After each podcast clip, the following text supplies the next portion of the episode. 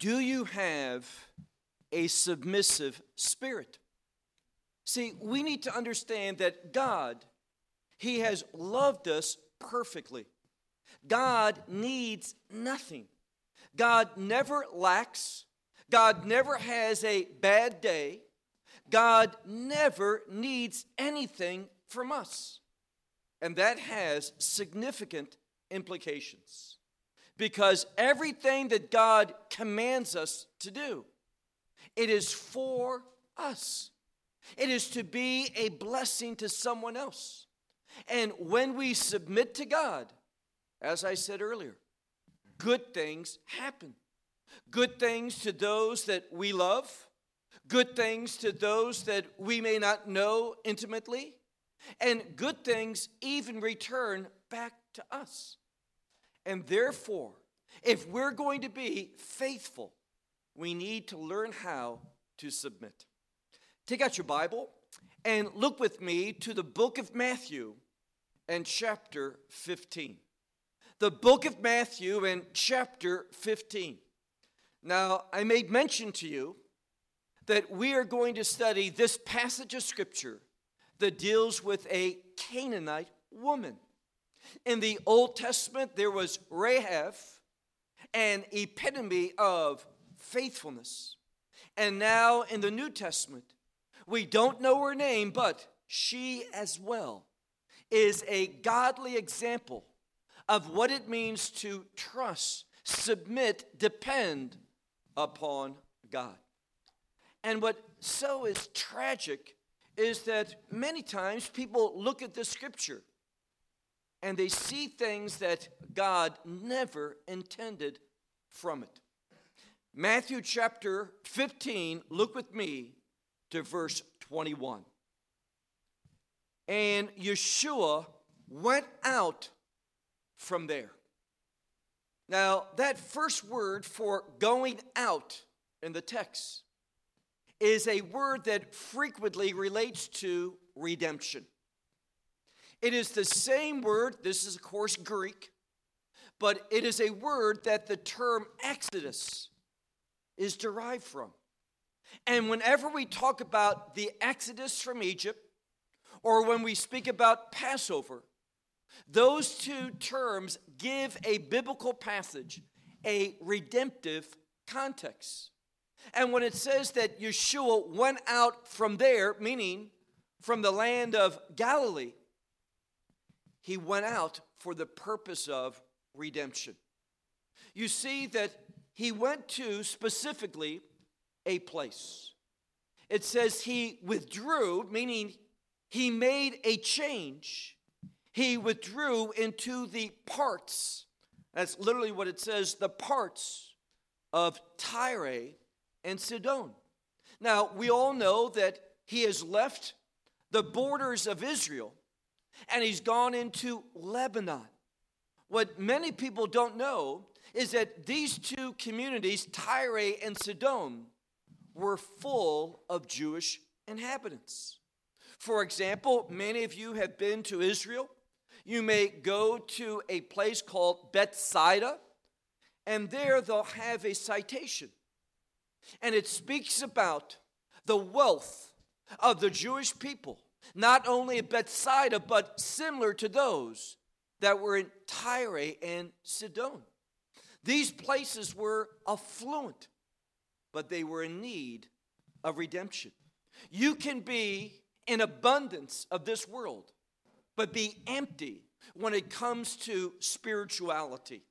So, Yeshua, not by accident, but by design, wanted to take that message of redemption to these locations Tyre and Sidon. Verse 22 And behold. Now, we made mention of this word earlier. It's a word that informs the reader something significant is going to take place or be revealed. And here, what is significant, what is surprising is this. He, as we see in a few minutes, his emphasis is not upon the Gentiles. His emphasis is upon the lost sheep of Israel. And he goes to these communities that the Talmud tells us are full of Jewish individuals that are remote from the promises because they're not living in the promised land. They're living in exile. They're doing well. Life is good for them, but spiritually, they are not where they need to be. So we see, instead of him speaking to his Jewish counterparts, it says, And behold, a Canaanite woman. Now, when we look at the word Canaanite in Hebrew, the verb that it's derived from, lehikana, means what we've said to submit. And that's what God calls all of humanity to do. Now, the question is this when we look at the Canaanites in the Old Testament, they were submissive people. They were not living nor behaving as their identity should inform them. And guess what? We may be similar to that because we're called a royal priesthood. We are the disciples of Messiah. We have become part of that holy nation. And ask yourself does your life, does your behavior, your actions, your thoughts, your words, do they reflect your identity as part of God's family? So we see this Canaanite woman, and it says that she was from the regions of there. Now, twice we see a word that emphasizes this location. And as a Jew, when we look at this, I would summarize it with one word exile. Where he went to was out of the promised land into what's known as exile. And many people, many people today are in a type of spiritual exile.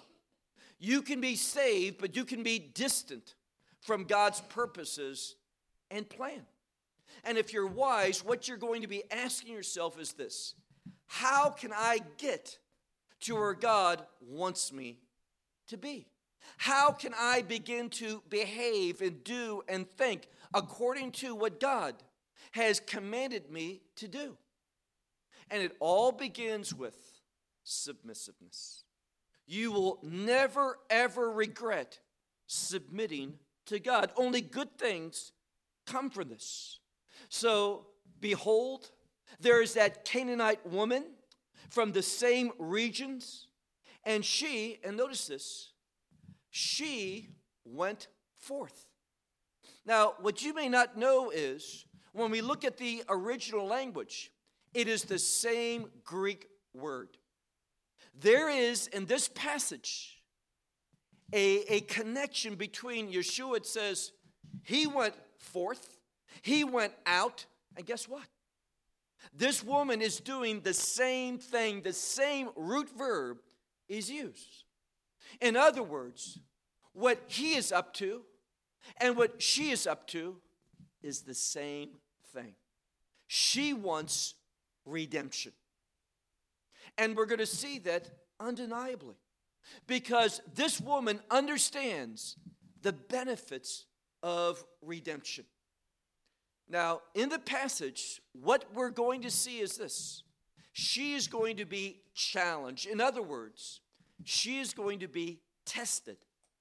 And the test is not so much for her benefit, but whatever we read in the scripture is for the benefit of you and me, the reader.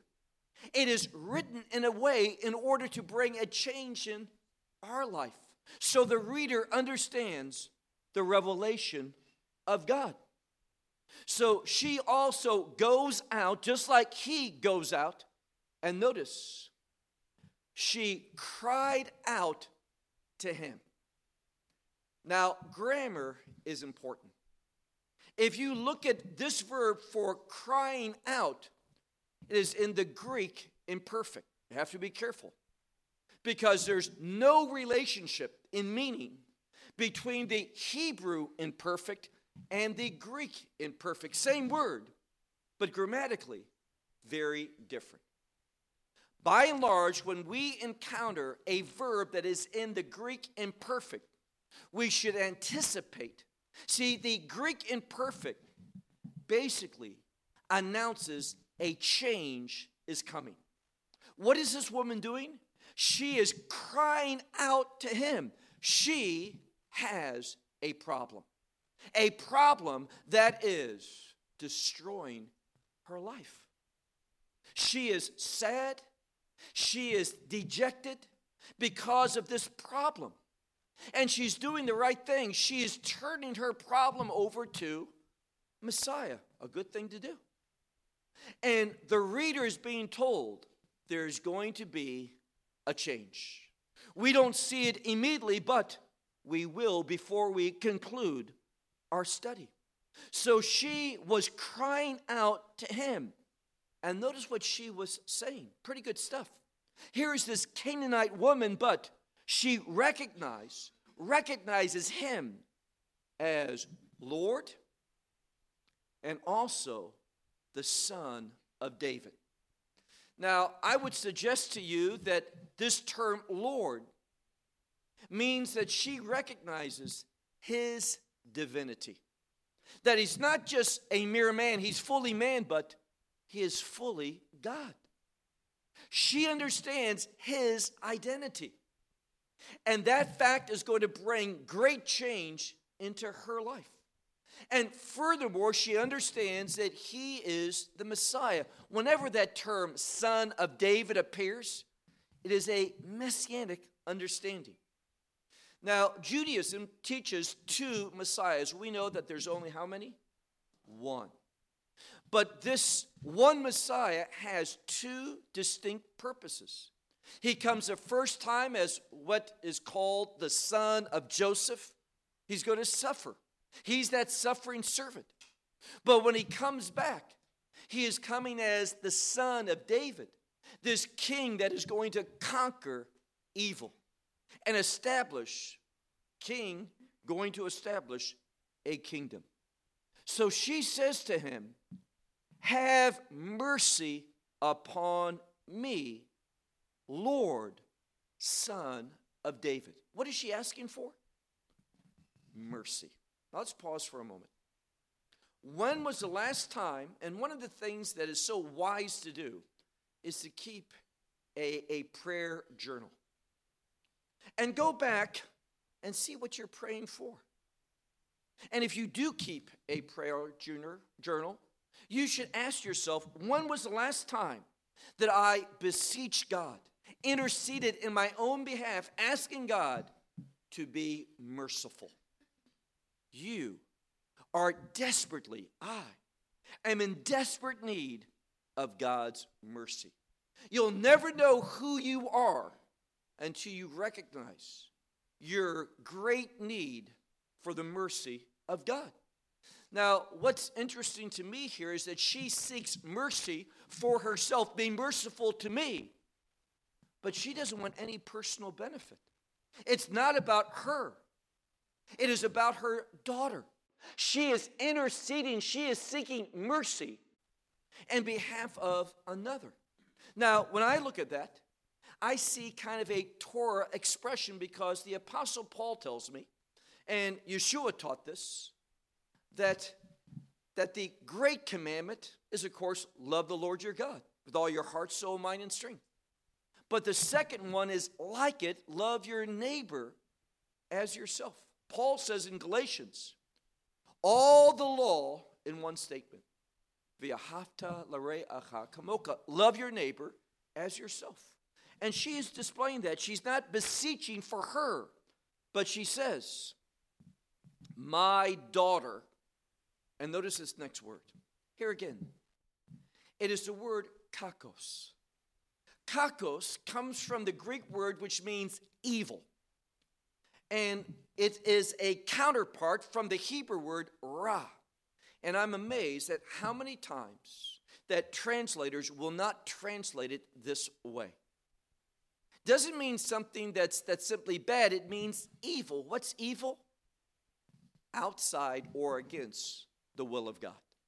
This woman is making a statement God, it is not proper, it is not your will. Something's going on here against your order, your plans, your purposes, because my daughter is evilly, against your will, evilly demonized. You might say, possessed by a demon.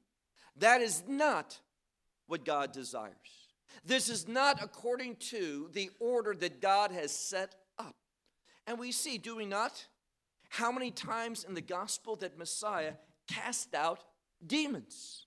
And even the demons know that they are going to be defeated by him. Their only thought is this well, that's when? In the future.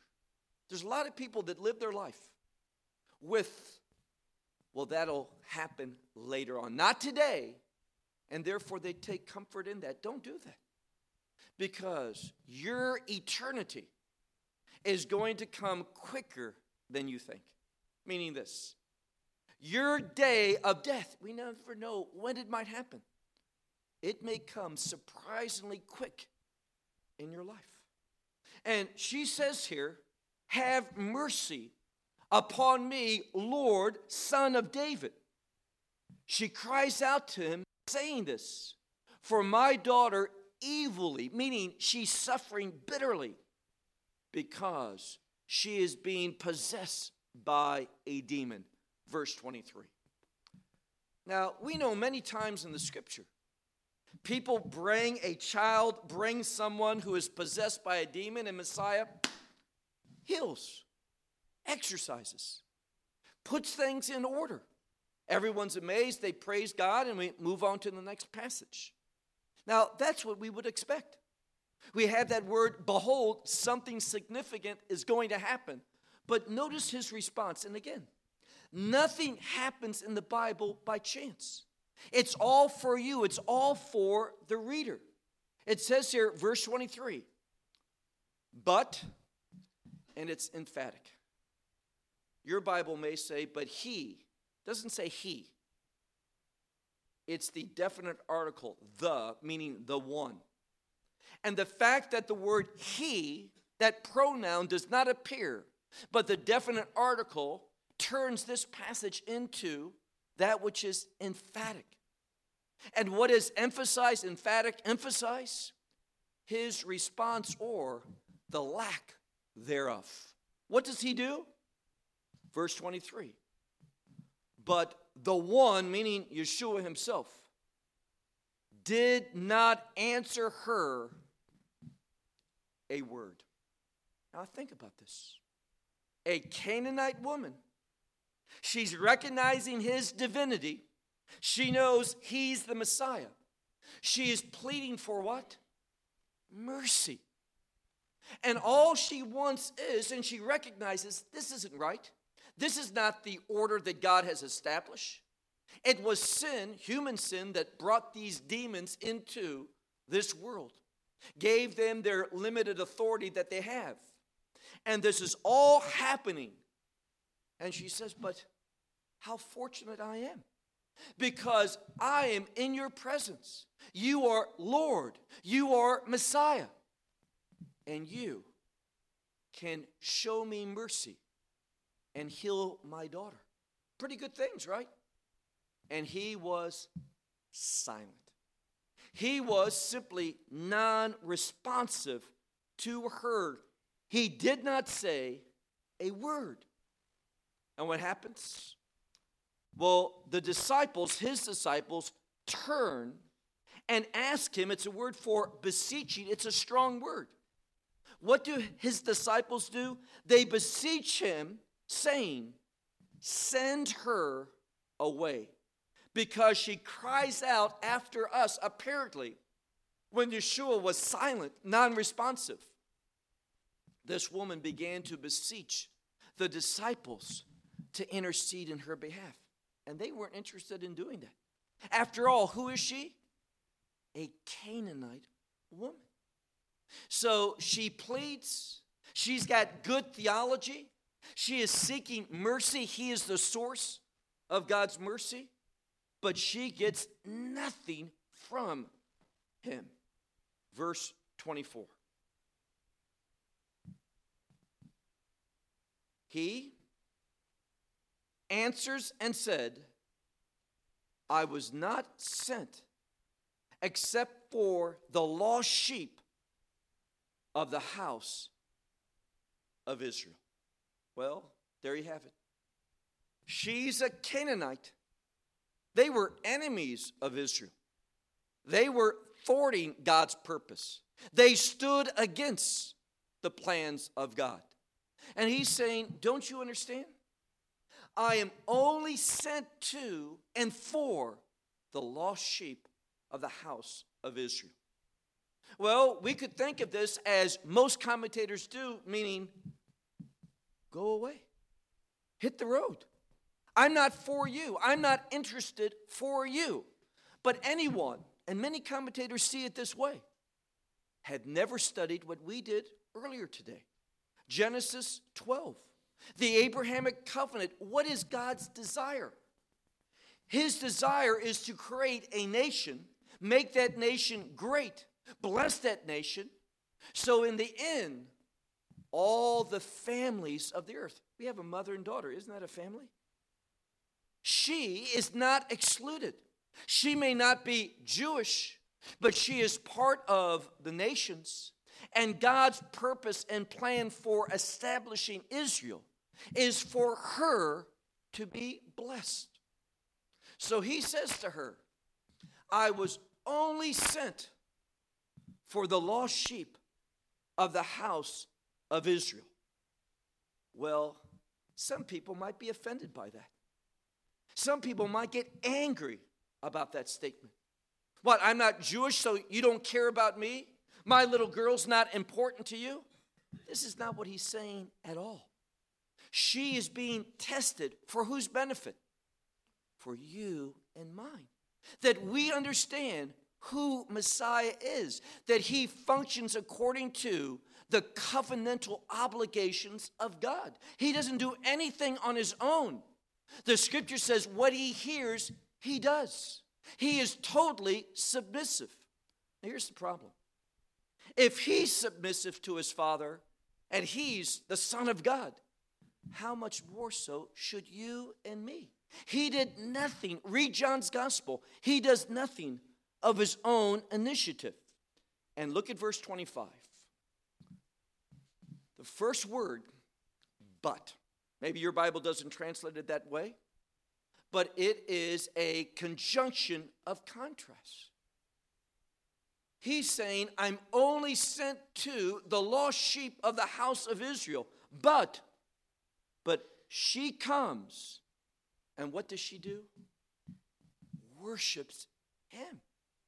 What he has said about only being sent to the lost sheep of the house of Israel, that doesn't bother her. That doesn't cause her to walk away. When he hears, when she hears that, she comes before him and worships him. Why? That's a good plan. God's got a good plan. He has chosen Israel, specifically that land, to bring the people in there in order that his covenantal promises can be experienced by who? All people, every nation, every language, every culture. No one, no one, no one is excluded, but there is God's order. And here's the challenge are you willing to agree with God's order, or are you so prideful that you think your order, your way, is better than God's? This is the problem today. We need to accept what God says. He gets it right. We don't. I don't. You don't. We need to submit to His plans and purposes. So she comes, and what does she do? She worships Him, saying, Again, Lord. I'm just sent to the lost sheep of Israel. You're still my Lord. That fact does not exclude me and my understanding of who you are or changes anything in regard to what I have asked you. She comes and worships and says, Lord, I love this. She says, from be merciful to me. She simply says, What? Help me. Now, again, nothing changes. What she hears, his lack of response, his sentence, I'm only sent to the lost sheep of Israel, none of that changes her petition. None of that changes her expectations. Why? Because she understands God's covenant. God desires through Israel to bring blessing upon all the families of the earth. Verse 26. But he said, It is not good. There's that word, the opposite of what we see in verse 22. There's a word kakos, evil, that which is against God's will. And then there's the word kalos. Kalos is the Greek word good, meaning in accordance with God's will. And Yeshua says, It is not good to take the bread of the children and cast it before the dogs. Now, again, many people hear that and they think that, that Messiah is calling Gentiles dogs. No, no, no. When we look at this, he's not teaching about Gentiles or dogs, he's teaching about order. God's order is good. And you will never be blessed until you submit to God's order. He has a reason, a perfect reason, a justifiable reason for everything that he does. So this woman has passed the first test.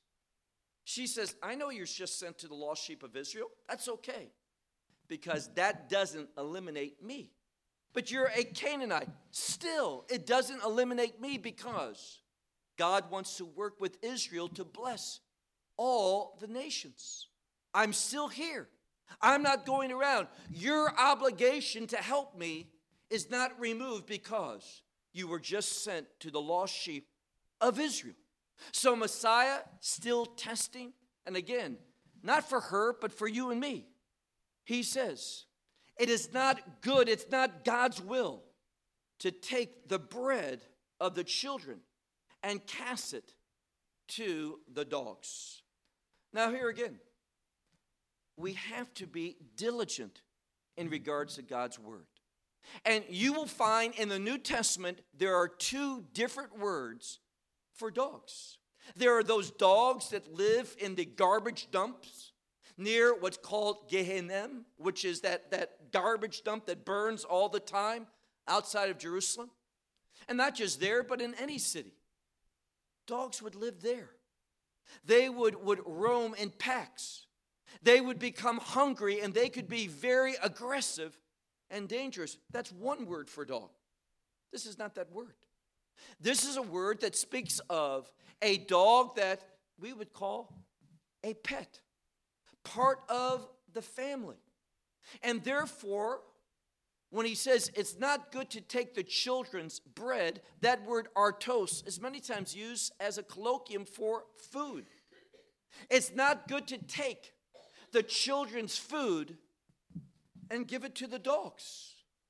Well, here again, what are her thoughts about that? Does she get offended? Does she get angry? No. What does she say? Verse 27. But always, always in contrast to what we would think. But she said, Yes, Lord. What wisdom. What an example for us. Whatever God says, if you want to respond properly, just say what? Yes. How can we understand that? Simply agree with God. It is always going to go well for you in the end when you agree with God. She just says, What an example. Yes, Lord. For even the dogs, and here again, this, this little dogs, these lap dogs, these pets, even the dogs eat from the crumbs that fall from the table of their masters. Now, realize, go back 2,000 years, there's no dog food. What did dog eat? The leftovers.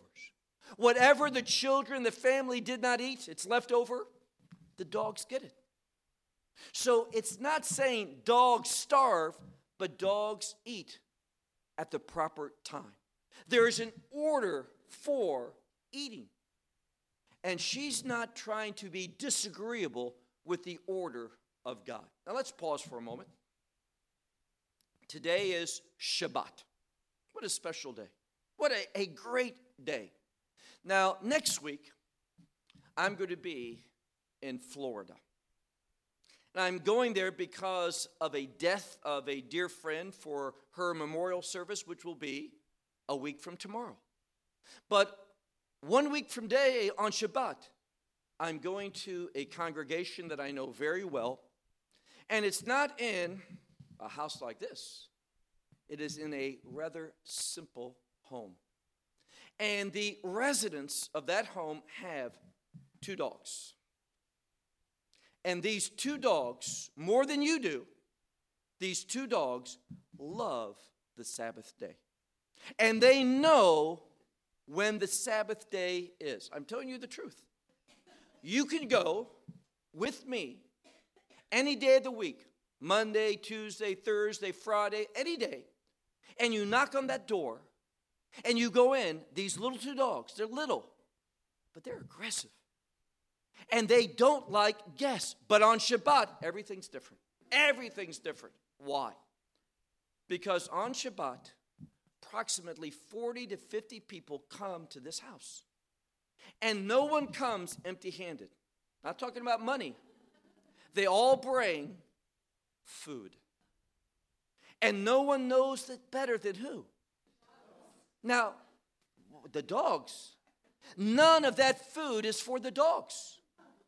All the food is for the people, right? But you know what happens?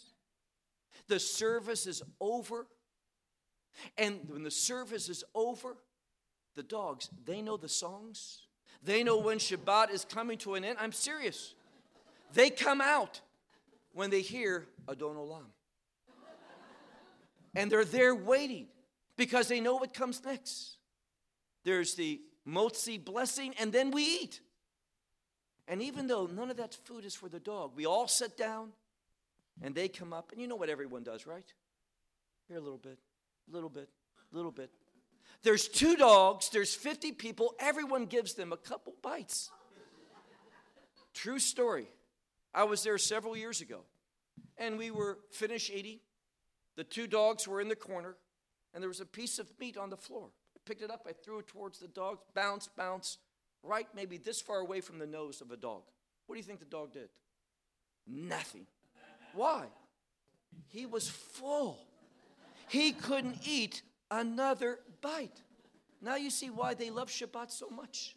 Now, Shabbat, God says, the Sabbath, you know, when we look at it, we see that God, the first Sabbath, you don't have to go very far in the scripture, right? Genesis chapter what? 2. That's when we encounter Shabbat. And it was for humanity. Later on, we see that Israel was called in a unique way. It's a sign between me and the children of Israel, but not just for Israel, for the world. Because the Sabbath relates to the kingdom. And these dogs, they love Shabbat because they get what? Blessed. They get satisfied. So when Messiah says to this woman, it is not good, it is not God's will to take the food of the children and cast it to the, the little dogs. She says, Yes, Lord, but even the dogs eat from the crumbs that fall from the table of their masters. Verse 28, the last verse. Then Yeshua answers her and said, You notice the change? When she's agreeing with him and the order that God has established, he begins and he says to her, that's emphatic, O woman. Now, that letter, the, the Omega, is emphasizing his response, his words to her. He says, O woman, great is your faith. Now, what we see here is this faith caused her to agree with God. Her faith, being great and unique, caused her to understand and embrace God's order. She knew that God's covenant with Israel would, in the end, in that order, be a blessing for her. And the text says it. Verse 28 O woman, great is your faith. I wonder, when God looks to you, does he see great faith? What does that mean? Are you agreeing with him? If you look at a lot of the popular teaching today, it's all about how to get God to agree with you. That's dangerous. That, that's not pleasing to God, and that's foolish. Why? You think your ways are better than His? You think His plans for your life are inadequate and yours are better? Don't be foolish. What did He say? It will be done to you as you desire. Why? Because she understood God's plans and purposes and submitted to his order. And immediately, what happens? End of verse 28. And her daughter was healed. Now, when you look at that word, was healed, it's in the passive, meaning something caused her daughter to be healed. Now, it just wasn't the request. She made that request earlier on in the text. It was her faith. And what does faith in this context tell us to do? Agree with God. And if you agree, then you're going to submit. And her daughter was healed from that hour immediately. When you agree with God, when you submit to God, you're going to be amazed with how quick God moves in your life. But when you are rebellious, rebellious, when you want it your way, when you will not agree, when you will not submit, God, what did we learn? God is going to be silent. So you choose.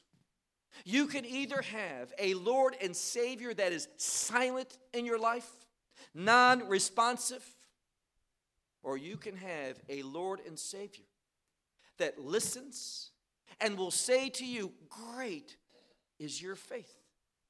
But it all depends upon one thing Are you going to agree with God?